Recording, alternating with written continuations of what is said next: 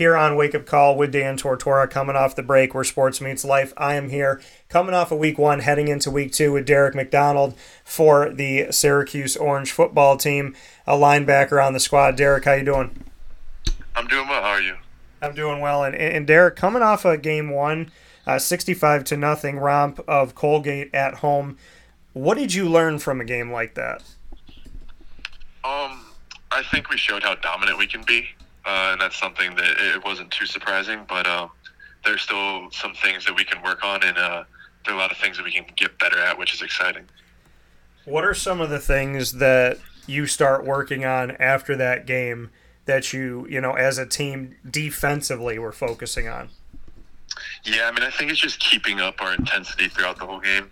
Uh, obviously, we came out playing well, um, and it's just maintaining that and not. I mean, we got a little bit of a lead. It's just not laying off the gas pedal, not letting them get any momentum. So playing a full game and uh, just continuing to pound down their opponent.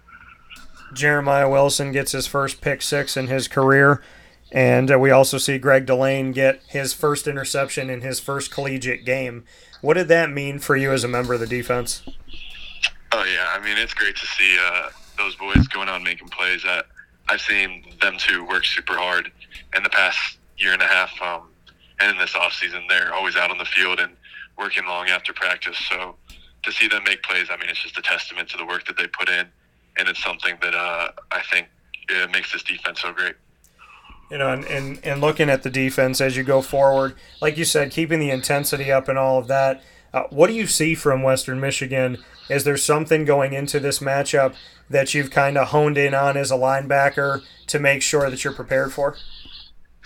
Yeah, I mean, we watched the first game, and I think obviously it's only one game, but they ran the ball I think 67 times, which is a lot of rushing attempts, um, and they were pretty successful on the ground. So coming in, obviously we have to stop the run. We have to be physical at the point of attack, and make sure that we're not opening up seams. Um, then with that, that'll allow us to get in uh, in pass coverage and go get to the quarterback when they start passing the ball.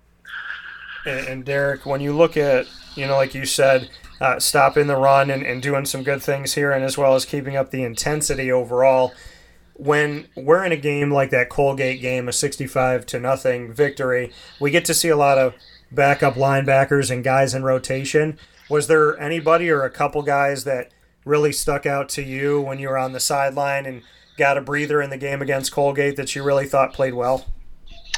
Uh, yeah, I think um, seeing Austin Roan back out there, um, he's one of my buddies, and uh, seeing him go out and make plays, he flows really well off the ball and has a good nose for just finding the ball. So he went out there, made a bunch of tackles. That was something that uh, it was good to see uh, with him. He's had some injuries and stuff, so he hasn't been able to get on the field as much. But uh, yeah, it was good to see him out there, and I love just watching all the young guys play and uh, being able to support them because I know they put in so much work too. Bigger picture, Clemson loses the first game of the season. There's no divisions in the ACC now. Top two teams make it to the ACC championship. Florida State looks like a different team. Clemson looks like a different team. Duke looks like a different team. Do you, as a fan of the game itself, even kind of just take a look at the big picture and say, like the ACC is wide open and, and there's a chance for for Syracuse for anybody to have an opportunity? Yeah, I mean, uh, obviously, I, I, watch those games. I love watching football, um, and so I think I think even before that, just knowing what we have in our room, focusing on us, I think we know that we can make the ACC championship. It kind of just depends on how hard we play and how well we play.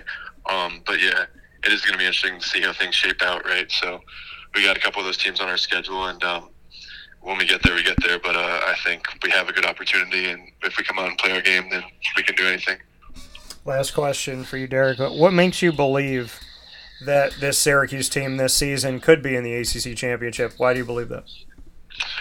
Um, I think it's just the guys around me. Uh, we have a lot of talent on this team, but we have a lot of people who work really hard and who, who really want to win.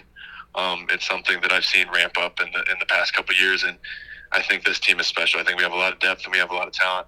Uh, and if we uh, take this thing as seriously as we can, then we have a chance to, to really do anything.